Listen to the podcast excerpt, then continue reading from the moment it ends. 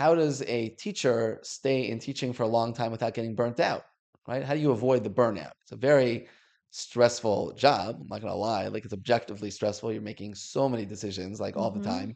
The fact that I'm used to it doesn't take away the fact that, you know, uh, I'm still making as much, if not more, decisions than an NFL quarterback. I'm saying, no question about it. Yeah. Uh, so he said that he answered this question. He says, "You know what? How you avoid the burnout? Teach students, not subjects." Ooh. So feel me when I bring it, sing it loud. I'm from the loot and I'm proud. Run a mile for the cause. I'm righteous above the law. Play my style. Hi, guys. It's your girl, Nechama, your favorite Jew from the Lou. Welcome back to my podcast. And tonight, you have a very special guest because while I might be your favorite Jew from the Lou, tonight we have my mother's favorite. So, today, so tonight we have my big brother, my oldest brother, another brother who hopefully will be getting onto my podcast next time he's in town. But my oldest brother, Rabbi Chaim Yachnes, thank you so much for coming on. Thank you for having me, Nechama. It's uh, a real just pleasure to be here with you, Yeah. and uh, I really thank you for giving me a chance to sit down and have a chat.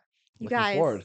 He's here with his whole family. He's got four kids. He's here from Orlando, Florida. So, like, the fact that he took the time to be here with us, so special. So, I'm so appreciative. And as you know, my mission here is to share real stories and to create connection because now more than ever before, we feel very alone. And so, if we can share our passions and our stories, perhaps people out there can feel a little less alone and feel some sort of relatability. So, with that being said, let's dive right into your story. Okay, let's do it. So, that being said, my mother had a dream. My mother had a dream that her three kids would go in different directions. She wanted both my brothers to go into business, and she wanted me to be a teacher. Well, she was kind of right. Because both my brothers are teachers and I'm in business. So, what can you say? We tried. But yeah, my brother's been a teacher now going on seven years. And tonight I wanted to kind of roll back in time and let's first discuss what was it about teaching of all the career paths that you could have gone into that drew you into it? So there's a really amazing story that happened to me. Um, this is back when I was in third grade. So I guess that would be I was like eight or nine years old. And I had this really um, special teacher, uh, Rabbi Ruvain Pollock, who um, sadly passed away at a young age, but uh, had the privilege of being uh, in his class in the third grade here in St. Louis at Epstein Hebrew Academy. And during recess, Rabbi Pollock used to play football with us. He was very into football, and he always used to play, you know, with our class and other classes that shared the same recess period.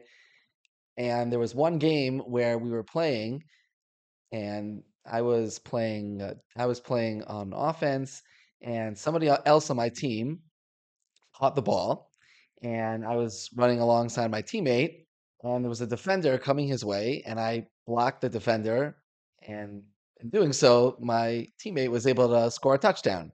So I was like, okay, just like regular normal play, like I didn't really make a big deal. I was happy, but you know, I was kind of like, all right, it's, it's great touchdown. And Rabbi Pollock made the biggest deal, and he was like saying how like it was such a great play, and how you know I could have like blocked the guy from behind, which is an illegal block, and I was like careful to bump him from the side to make sure that it was like legal.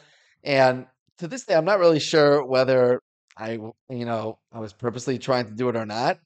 But one thing I can tell you is that comment, even though it was in you know the context of recess, this wasn't even in the classroom but it just gave me such a boost um, and it just made me feel like a million dollars like just the fact that he noticed something good in me and he made me feel good and you know at that time in my life you know um, my parents had gotten divorced you know about a year earlier so i would imagine i don't exactly remember all my uh, emotions from the time but i would imagine i was probably you know had a lot going on on the inside and any chance for a person to just give me a pick me up um, really meant a lot to me.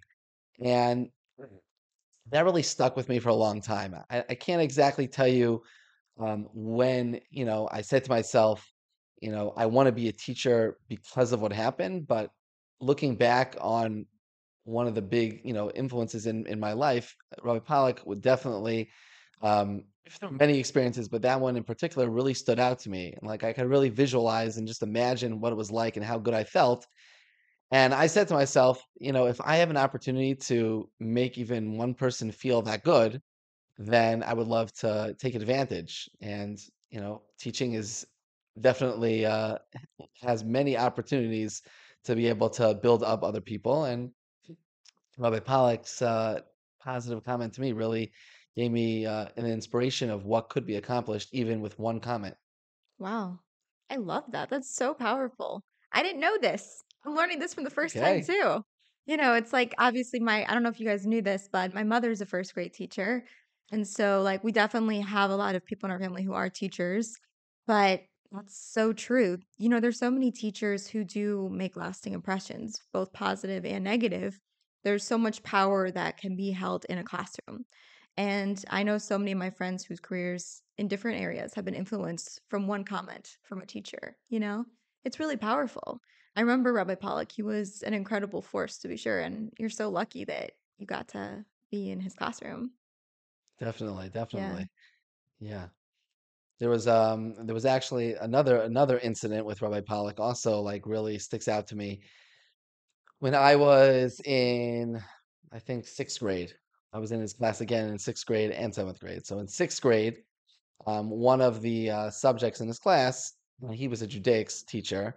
So I would say that was like my strong area. I was stronger in Judaic studies than I was in in English uh, studies. And in sixth grade, you know, I kind of was, you know, of the mentality that, you know, pretty good anyways at this stuff. I don't really have to try so hard in his class because, you know, I'm naturally good at it. So I remember on the first uh, test that we had that year, I remember scoring a 54 on the test. And like that was like the lowest score, like by far that I'd ever gotten on any uh, test uh, in, in Judaic studies, at least. Yeah. And, um, I was really bummed out about it, and I remember coming home and telling my mother, and, uh, I think I cried, you know, like, I was, like, Yeah. really, like, broken, like, you know, this was supposed to be my strong area, and so, pretty sure what happened was she called Rabbi Pollack to, like, tell him that, like, I was really bummed out, and then he goes ahead and he calls me up on the phone, Wow. and, like, he just gave me, like, you know, just a encouraging speech about how, you know, uh you got to try hard in whatever you do. You can't take uh, anything for granted. Mm-hmm. And he really instilled confidence in me that if I applied myself and really worked uh, according to my capabilities, that I would definitely see improvement. The next test, I got like a 75 or something, but he knew that I had studied. I maybe even told him the night before, you know, Rabbi Pollack, I, I made sure to study for the test. And he wrote a comment on that test that, like, you see, like, I knew you were going to do better keep at it and you know you're going to keep on seeing improvement and uh, i think that also like you know was something that really uh you know made me feel like you know like wow like look look how much you could do for another person just by showing a little care a phone call a little note on a test it didn't take him that many you know minutes to do but the impact that i felt from it was long lasting Yeah. That's so powerful. And just to clarify for like anyone in the audience, just so you guys know, um, in Jewish Orthodox schools, we have like half day is our English studies, like your typical math, science, English. And then the second part of the day is our Judaic studies. So um, there's definitely a lot more courses that you're taking throughout the years. And part of it also is is that in our community, a lot of the community members are teachers too. So the Mm. fact that like a lot of the teachers in like whether they're teaching Judaic or English studies, they'll be like family friends. They'll be people who you see at synagogue. And it's just it's really beautiful that like there's so much connection where it's not just, oh, I see you from these few hours in the school. Like they see a little soul who they care so much about that they're willing to go above and beyond and make that phone call, you know, just to care about you. And uh I'm not gonna lie, it really is helpful to know that you actually didn't do so well on a test score. Because this is my oldest brother, like, he's the one who I was, like, looked up to because there's a ten-year age gap, and I was always like, "Oh, like, he's perfect, like, he's Chaim." And, like, he was valedictorian even despite his 54, he was valedictorian in both eighth grade and 12th grade. And I remember because when you were 14, I was like around four at your graduation. And I just remember like how proud Ma was of you, of like everything you had accomplished, how hard you had worked. And I remember being like, wow, I want her to look at me that way.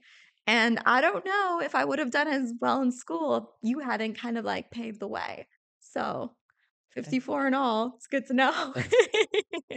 And even it's that even even I am not perfect. no, Shockingly. no, no, no, no, for sure. And I think that's definitely changed in our relationship, like as adult siblings versus like child siblings, you know, where it's like as a child, you don't really necessarily meet the same path in terms of intellect, maturity. We were very different stages of life. But now as adults, it's really cool to kind of just get to know each other as people, you know? Definitely. Love that. Yeah. Okay, so you went throughout school, you had that defining moments kind of when third grade, but it wasn't quite yet clear. At what point when you were deciding your future did you decide, okay, teaching is where I'm gonna go? So f- so for many for um, many years, uh, I guess of my adult life, um, um, I studied at a uh, rabbinical seminary Mhm. um, in New York.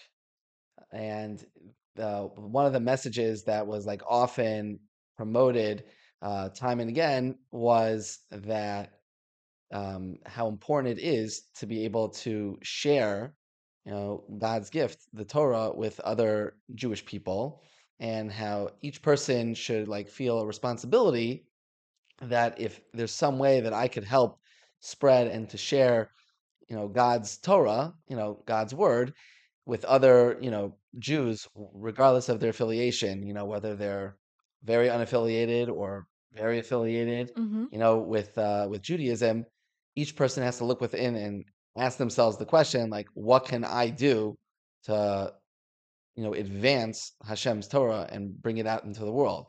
And that message was, you know, drilled constantly again and again and again. And uh, as I matured and as as I, you know, I, I arrived there uh, at age 21. I was there until age 31. So uh, I definitely had many years to be able to uh, contemplate that message and to try to understand and internalize, like, how does this fit with my personality and my talents that uh, I was gifted with, you know, from God? And uh, is there any way that I could um, join in this really holy, you know, an important mission?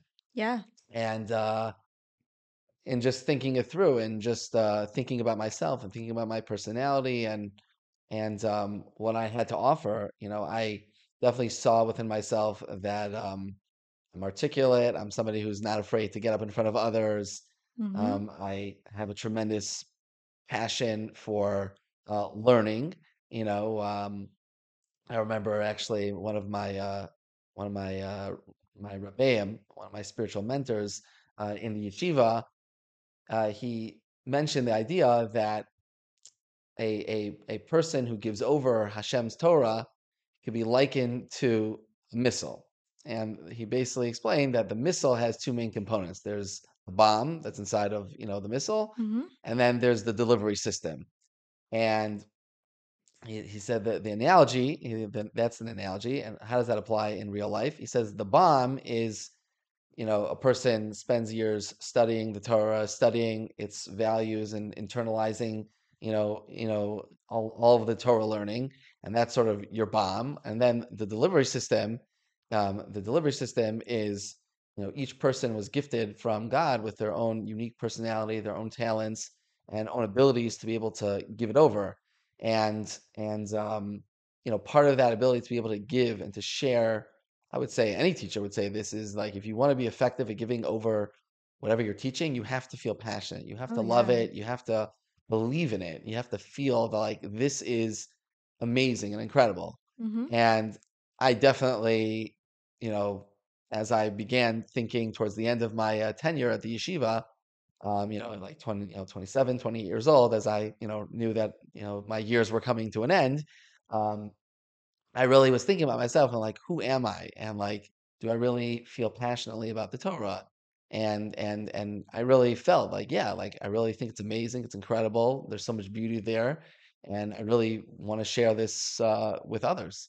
And um, you know, putting that together with my experiences in life that I should, you know, some of which I shared earlier, and just understand my personality, it just kind of made sense and fit. Like this is something that I want to do. This is something that I could see myself getting satisfaction out of, and I really think that uh, I have a lot to offer to. Uh, I have a lot to offer to the world, and I think I could really inspire uh, other people to become greater Jews. So Yeah. that's that, that's kind of uh, was how it all came together. I think what's super inspiring about your story as well is the fact that you combined taking that time where typically in a typical college sense, you finish school and you're what, like 22 years old, you're a kid, and you're supposed to go out and start teaching, right? Versus like what I really like about the way you went about going to figure out being a teacher and becoming a rabbi was that you took the time for self development. So you're in a very different stage in your late 20s than you are in your early 20s, right? Mm. And at that point you had been married, you have you had at least two kids at that point, right? Correct. Yeah. So a lot of that changes you as a person. You grow and you develop. And then also, you didn't just do that, but you went above and beyond and you got your master's in education to really just make sure that you can give your all. So, what was it that made you decide to take that extra step and get your master's in education as well? So uh, it's a interesting question. Th- th- Truthfully, th- that really was more just to open up um, more options for myself as far as career wise. There hmm are certain um, uh, you know Jewish schools that uh, they require that you have some form of a degree. Right. Others less so.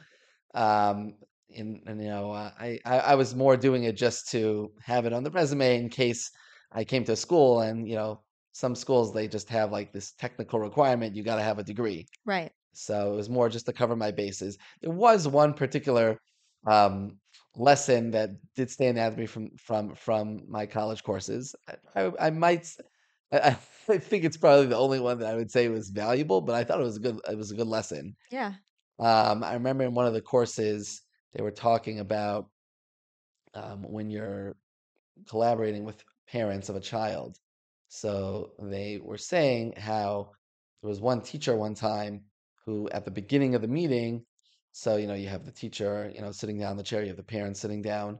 I don't know if there was like another administrator present, and then the teacher goes ahead and brings an empty chair and says, like, this chair over here, like, this is for Jimmy, you know, just to make up a name. hmm And the teacher was trying to impress upon all of the stakeholders at that meeting that like let's remember that the purpose of this meeting is to help Jimmy. It's not about like I'm right, you're wrong. Like it's about helping the child and Mm. he wanted to like, you know, have that representation of the child there um so that everybody could keep their focus. I thought that was a nice uh that was a nice lesson. Yeah. Um uh, would I say it was worth it going through all the hours of college? I don't think I'm going to go that far, but listen, you know, That's an interesting debate. That is definitely a hot topic nowadays where people are starting to wonder is college really necessary? Now, obviously, there's certain degrees that for certain careers, like being a doctor, a lawyer, you're going to need to go to college.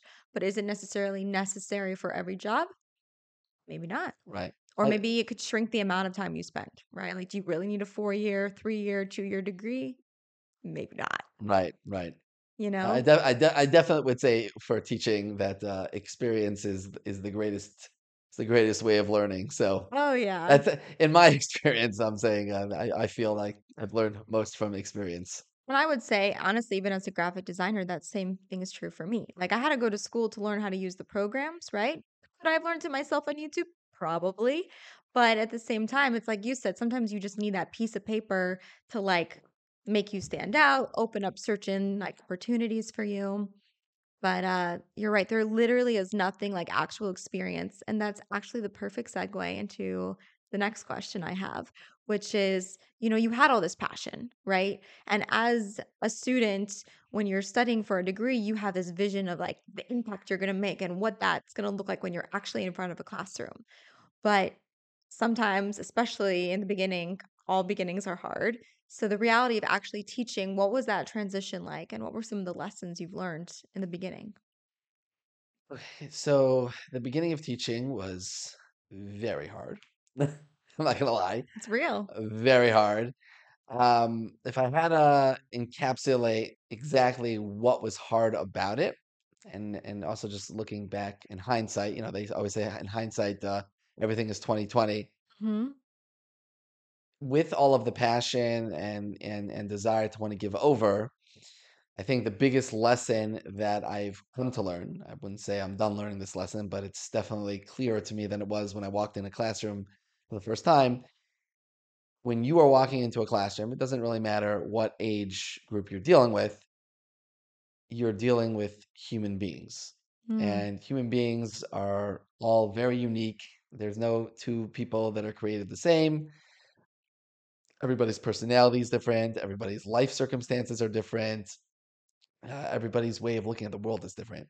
And you need to respect that. You need to respect the fact that you're not dealing with um, teaching subjects. You know, you're dealing with real human beings. And I definitely, you know, in recalling the struggles of my first year, I think striking that balance of I want to actualize this passion that I have to give over while at the same time recognizing that I'm dealing with human beings who don't share the passion, not to Mhm. any fault of their own, because like, was I any different when I was a kid? Well, No. let's pause. What age do you teach? So in my first year, I was teaching fifth, I was teaching in the mornings, uh, fourth and fifth grade boys, so like Mm. nine and 10 year olds, hmm uh, or 10 and 11 really. And then second graders in the afternoon, so like seven, seven year olds, or some turned eight the middle of the year. Yeah. But I would say just ac- but regardless of the ages, I, I would maintain that the biggest challenge that I found was was you're dealing with human beings and like they're not just going to as passionate as you are about the subject. Passion is an important prerequisite to being able to be a good teacher, but it doesn't doesn't guarantee that they're going to be receptive. Like you still need to respect their needs and um, whether it's physical needs or emotional needs, like you know, they're they're human. And and and um, I actually a couple of years ago there was a great quote that I saw. And I know you said I'm supposed to say a quotable quote. I'm not, I, I have a few of mine, but this is a good this is a good one though. Even if it's not my quotable quote, Yeah. there was a great uh, there was a great rabbi from New York. His name was Rav Avram Pam. He was hmm the head rabbi of a, of a famous uh, yeshiva uh, in New York called Torah Vodaas. So Rav Pam said a great line. In the context that he said this line was one of his students asked him, "How does a teacher stay in teaching for a long time without getting burnt out? Right? How do you avoid the burnout? It's a very stressful job. I'm not gonna lie. Like it's objectively stressful. You're making so many decisions like all the hmm time. The fact that I'm used to it doesn't take away the fact that you know uh, I'm still making as much, if not more, decisions than an NFL quarterback. I'm saying, no question about it. yeah. Uh, so he said that he answered this question. He says, "You know what? How you avoid the burnout? Teach students, not subjects." Ooh, it's so powerful. And and and the point he was basically making was every year you're walk or every I would not every year, every day, every minute that you're in a classroom, recognize that you are teaching a person. You're not just teaching math. You're not just teaching science. You're not just teaching Chumash or Gemara, whatever subject it is. You're hmm teaching students. And when you have that mindset of I'm dealing with human beings, so I mean, he was saying, you know, that keeps it fresh because you're never ever going to have the same human beings every single year. It's always going to be different students, and as hmm generations changes, so will the challenges, and so will the so will the needs of of every student that you're dealing with. Yeah. Um, but I, I really took that line to heart, and it really was a good reminder for me, you know, when I walk into the classroom, like what is, you know, like we always in teaching, especially, it's like, what's my anything, like what's my objective? What is my goal here? And that's a really important goal in teaching is to recognize that you're dealing with people um, whose needs are all going to be different and constantly changing, and you need to be respectful of that. And you need to you know, obviously you need to give over as a teacher. That's your job. You're supposed to you have curriculums and you have, you know, knowledge that you want to impart to the students, but everything has to be within the context of I'm dealing with a person. Yeah. And I would add on to that advice that I've heard as well for teachers. And I can't quote who it was like you did, but you know, if anyone knows, let me know. but the quote is that you, in order to be a good teacher, you need to remember what it was like to be that age of the grade that you are teaching. And what I think is so ironic is that the age that you're teaching is about the age that impacted you to even start thinking about being a teacher. Like to this day, you still remember what it felt like to be that third grade child where Rabbi Pollock went above and beyond to make you feel special. You remember what it was like to be in sixth grade when he went above and beyond, right? And so it's like th- that's the age range that you're teaching now. So the fact that you could still recall it and feel those feelings, I think that really speaks volumes of why you're such a great teacher. Yeah. Yes, that definitely, uh, definitely, definitely, definitely would agree that uh, it's important to recognize the impact that you can make, uh, even on young children. You know, Yeah. I I once remember, um, forgot the exact quote, but there was this famous uh, psychologist, uh, Chaim Ginott, and he base and he said that um, a child, he made an analogy, he's like a child is base is like is like a blank piece of paper, you know, and like whatever you know however you interact with that child like that's going to make like a, a serious impression like you're dealing with a blank slate and like what the way you the way you treat them and the way you relate to them like that makes a real big difference even if they're not giving you the feedback at that moment like you can be certain like it's really making a difference and uh it's a great responsibility but it also you know it also goes to show like you know how big of a difference you can make even at such a young age For sure. Now, as challenging as it was, which I'm sure in the beginning it really was, were there any points when you questioned if this was the right career for you? Did you question thinking about giving it up, you know? Because it was, it's a hard transition to go into. I will say that um, I'm a pretty, I'm a pretty, I'm a pretty stubborn fellow. It works, you know, for my benefit and sometimes to my detriment. Yeah. But um, you know, also like, like you know, I moved with my family like out of town, like to do, you know, to to to, to be able to teach Torah, and Mm-hmm. um, I invested a lot. Picked up my family, moved away from New York, which is not a not an easy move for everybody. So um, I went in with a mindset. I don't think I knew how hard it was going to be going in, but I definitely Mm-hmm. went in with a mindset that I know just from, you know, the little that I knew about teaching, this is not uh, an easy profession. And um, I think going in with the mindset like it's not going to be so easy um, definitely helped me to be able to, among that with many other things, um, I would definitely have to give a lot of credit to Hashem, to God, Mm-hmm. who definitely is constantly with me. Uh, and uh, I mean, I, I, I, I I could go on and on for hours about just the, you know, uh, all, all of the uh, divine intervention uh, of uh, when I really needed to pick me up and like, you know, I would get, you know, something to like really make me feel like, you know, I'm doing a great job, I'm making a good impact, even when times are a little bit tough. Um, I don't think I ever felt like I want to quit this. Um, did I sometimes feel like, wow, like this is really hard? And yes, definitely, often for sure. The first year, you know, Yeah. I definitely uh, remember being very down and very, you know, uh, it's not a pleasant feeling when you just go in every day and like you feel like you're just barely treading above water. Um, it Mm-hmm. got, it definitely got easier in the second year. Uh, things have, you know, gotten easier as it's progressed, but uh, what can I say? It's uh you got you do have to have thick skin for it. It's definitely uh you have thick skin and you can't take things personally. I think that's good advice for everyone in any career field that you're in, right? Because I think a lot of us almost go into with like, you know, rose-colored glasses, thinking it's going to be amazing and wonderful. And because we have passion and vision, it's going to be successful, right? Right. And then sometimes the reality is you're going to get punched in the face a few times before you figure out how to fight the game, right? And so I really appreciate you being so real and open about your experiences because, you know, sometimes when you hear other speakers or teachers talk, all you hear is the motivation, the passion, the the how good it felt after years of experience. You know what I mean? I don't think a lot of people open up and talk about the struggles and challenges you're going to deal with when you're first going into it. So I'm sure a lot of teachers who will hear this are going to feel a lot of like chizuk or strength from this. So thank you. Yes, yes, definitely, definitely very normal to feel overwhelmed. So don't feel overwhelmed if you're a teacher. It's normal. Yeah, it's normal. Just keep doing it, you know? Experience only happens if you keep doing it. So you can't give up.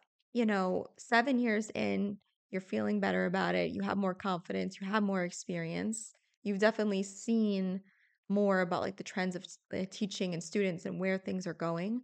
So looking towards the future, now that you have more of like a handle in your career, what do you want out of teaching? On a personal level, I would say that something that I continue to work on is a very driven personality, very passionate about what I do. Mm-hmm. Um, in Judaism, you know, there's a very important concept that our job is to do the best that we can, Mm-hmm. and the results are up to God, up to Hashem. And that's a very hard concept, you know, in general for a person to internalize, particularly uh, as a teacher and as somebody who just is very invested in what I do and really strives to be as best as I could be day in, day out. It's challenging to sometimes be able to strike that balance and to internalize I've done whatever I could do, Mm-hmm. and there's a certain reasonable line of what's considered, you know, good efforts, you know, be it in giving over the information, being it in, cla- in a certain aspect of classroom management, but ultimately the results are 0% me. Like the, the results are totally up to God. Like if he wants a certain result to happen, then he's going to make it happen. I Mm-hmm. have to do whatever I could do to try to bring about a what I, you know, what my desired outcome, but the result is not up to me. Moving forward, I would like to, you know, grow in that area as as as as a person, and and I believe that the more I could internalize that concept, I think it's going to make me, you know, just be more relaxed. You know, uh, I've def- I'm more relaxed now than I was when I first started, but I still feel like this is a lifelong journey. Um, and and and to the degree that I'm able to internalize that my job is to just give it my best effort, but to simultaneously keep at the forefront of my mind that I'm not in charge of the results. I think that's going to make me overall a more effective um, you know, teacher because I'm not going to, you know, get down on myself for being less than perfect. I'm not going to get thrown off kilter, you know, when things inevitably don't go according to the script, which they never do. I'm saying Mm-hmm. like I would say 90 to 95% of the time, even when everything's planned out great, there are so many things that you can't control that just cause you to shift. And again, for me, it's like natural to make these adjustments because I'm used to teaching Mm-hmm. but it doesn't mean that there's not you know you're it doesn't mean that that, that shifting doesn't have to be made Right. so i think moving forward like you know where i'd like to see myself grow and become better is like to recognize like i'm just a human being like my job is to use my god-gifted talents and my uh ability and, and abilities that he gave me to try to be the best teacher and uh and this is true even though I'm teaching something religious, right? It's not about spiritual versus non-spiritual. Like this is the Jewish mindset about all matters, whether it's a spiritual pursuit or a mundane pursuit. God is in charge of the results, Mm-hmm. and the more that we can internalize that, in whatever you know aspect of life we're we're we're dealing with, I think the more equanimity we have on the inside, we're more calm, we're more able to roll with the punches and like these are you know in teaching like it's so important just to be able to keep that presence of mind you know regardless of what happens in the classroom. It's important to be able to have that sense of calm uh, especially younger children like they're so impressionable like they they really like idolize you like they're looking up to you and like this is my role model. Again not to put too much pressure on myself but the reality is like that is how they perceive me and um, I know that the more calm, and I just know by experience, like the more calm I'm able to stay when things don't go according to plan, you know, that has a mirror effect. Like they sense the calm, and because of that, like they're able to stay calm. So that's I would say is a major area that I like I want to continue growing in and improving upon uh, moving forward. And I think that's going to have positive impact on a lot of my teaching. You know, Yeah. like I, I think that's just a really important cornerstone of me, you know, continuing to develop and become a better teacher. Oh yeah, and especially as since you are their role model, when they see that you give yourself that grace and that patience to be human and, you know, to learn and be real with them, that transparency and that authenticity is like one of the most best lessons you can possibly teach them. And um, you know, full transparency, when I was thinking about being a teacher, because the thought did cross my mind, even though it didn't end up happening, um, one of the concerns that I had with being a teacher was the fact that let's say for example i was a second grade teacher right? You're dealing with a few factors. One is that it's a marriage between the parents and the teacher. Both of you are molding that child right? And so sometimes you might try to instill certain values of how the child behaves or how their approach to learning is but maybe the parents don't support that at home. And I was like, that would seem really frustrating to me. So that was one element that I couldn't like, you know, get behind. And then the other element that I considered was the fact that maybe as a teacher, I somehow was able to mold and inspire this child in third grade, second grade, right? then they move on to the next grade, and maybe the next teacher wasn't the best teacher. Was all my work for nothing? What are your thoughts on those two thoughts? So, um, in the first the first aspect of parents, I would say it's going to depend on your school. Mm-hmm. Um, in general, my way, you know, has been uh, try to be very um, humble. You know, like uh, don't come across with the impression of like you know all the answers. Like rather approach it from the perspective of you're the, you're their parent, and uh, even if I have certain opinions about certain parenting decisions Mm-hmm.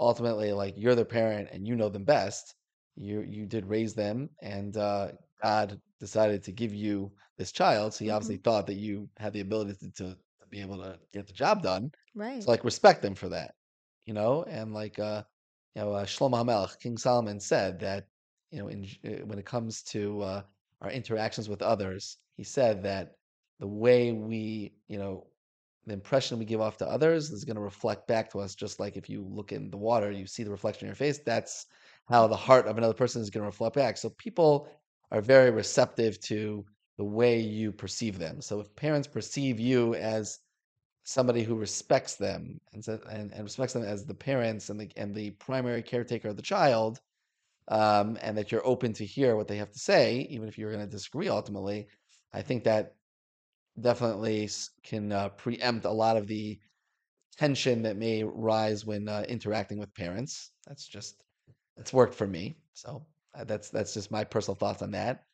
Um, and uh, with regards to maybe someone's going to mess it up. So again, like, well, number one, if you know, using my own personal reflections, like I, I can also, you know, I didn't say all the stories of some of the other teachers who made not nice comments to me, but Mm-hmm. again, that didn't push comes to push comes to shove, like that didn't take away positivity uh, of those good experiences that I had with teachers. Yeah. So, you know, uh, it's not an all or nothing. You know, uh, you know, we're humans, right? So, like, not every teacher out there is going to be perfect, and sometimes teacher could be going through their own crisis, and you know, it just they're human too. right. So, uh, you know, and, and as what I said before, like if you think of it from that perspective, the religious perspective of like God deals with the results and it's my job just to do my best. I think that also could like, you know, help out, you know, with your particular issue. Maybe somebody else is going to mess it up. Like my job is not to control every human being in the world. My job is to try the best I can I can and uh, you know, where where this will take the child ultimately, like, you know, Yeah. And I think also that child eventually grows up to be an adult. They're going to have good and bad experiences with teachers, regardless. It's just life. right. And I think one of the most important lessons when you are an adult is having the maturity to not play a victim mentality, where it's like understanding the humanness of your teachers. And then you get to choose what lessons you're going to take with you and what lessons you're going to be like, you know what, maybe that wasn't the best experience, but I will not let that define me. I would agree. Yeah. Yeah. So, this has been such a great episode. I am so grateful and thankful that you took the time to do this with me. And as you guys know, I have this tradition. It's based on this Hebrew quote, "Is it Halam Oh my gosh, I got nervous. Guys, it's my big brother. I got nervous. um, but yeah, one who is wise is one who learns from everyone. So, what's a quotable quote or a life lesson that you would like to share? So I'm gonna cycle back to uh, Rabbi Pollock, um, and and um, I had a uh, interaction with one of his children last summer, hmm and and uh, I was he was a little kid at the time uh, when uh, his father passed away, so I never really had the opportunity to really share some of my experiences with him uh, that, that I'd had with his father. But I saw him last summer, and uh, I just went over to him, and I'm like, you know, like I just wanted to let you know, like your father made such a big impact in my life, and like was really one of the driving forces in my uh, decision to become a teacher. And uh, you know, he was obviously very grateful that I shared all that with him. And he told me, he said that the secret to my father's success in teaching was that he had a respect for every single person's problems. And it didn't matter if he was dealing with a young child or an adult, but his he always maintained a respect for like their problems and their issues.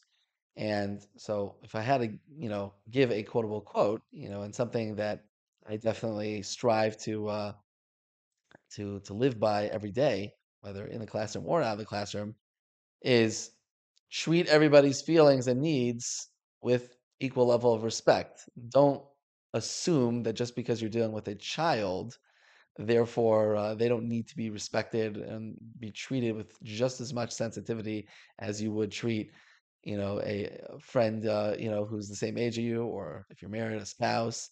Like you have to treat every single person's needs and feelings with respect. And uh, I, I think that uh, anybody who takes that advice to heart, I think you're going to see uh, positive results uh, in your relationships. And I just think it's just good, good, good life advice, teaching or Mm, not. I love that. Thank you. That was Yeah, great. So, one thing I also like to do is, you know, on our platform, we're on a bunch of different ones. sure. Is there some way that we could support you? We could always like share a link if there was like any way. So, how do you want us to support you? Um, the best way you could really support me is just try to live by that message. Like go out, whatever field, you know, you're working in, uh, whether you're, a kid, a teenager, an adult, where, wherever you are in life, like just remember the concept that every human being is special, every human being is important, and you know, we need to do the best we can to try to treat every part of that person with respect is uh I think is just great life advice. Love it. I would I would advise everybody to do it. Love it. Thank you. Subscribe, thumbs, leave a thumbs up, positive review, and most importantly, please share with a friend. Thank you guys so much for listening. I hope you have a great week. Let's get it. Let's go.